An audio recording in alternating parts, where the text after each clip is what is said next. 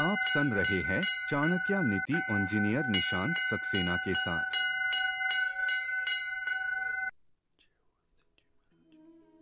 नमस्ते। मेरा नाम है निशांत सक्सेना। आइए सुनते हैं चाणक्य नीति। तुष्यंती भोजने विप्रा मयूरा। धन गर्जिते। साधुवः परम संपते खलः परिविपत्तिषु। अर्थात ब्राह्मण भोजन से तृप्त हो जाता है, मोर बादलों के गरजने पर। सज्जन दूसरे को संपन्न और सुखी देखकर, परंतु दुष्ट दूसरों को विपत्ति में पड़ा देखकर ही प्रसन्न होते हैं। आचार्य ने यहाँ स्वभाव की ओर संकेत किया है।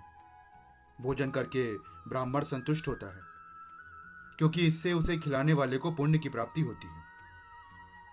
बादलों को झल से भरा और प्रसन्नता के कारण गर्जना करते देखकर मयूर, यानी कि मोर, नृत्य करने लगता है। इसी तरह सज्जन दूसरों को सुखी देखकर हर्ष का अनुभव करते हैं, जबकि दुष्ट पर दुख में सुखी होते हैं। आचार्य ने दुष्ट और सज्जन के स्वभाव की में यही अंतर बताना चाहा है कि प्रत्येक को स्वयं में झाँक कर देखना चाहिए, कि वो दूसरों के सुख में सुख अनुभव कर रहा है या दूसरों को दुख पहली स्थिति सज्जन की है और दूसरी दुष्ट व्यक्ति की। धन्यवाद। आचार्य की संपूर्ण नीतियाँ सुनने के लिए चैनल को फॉलो करना ना भूले।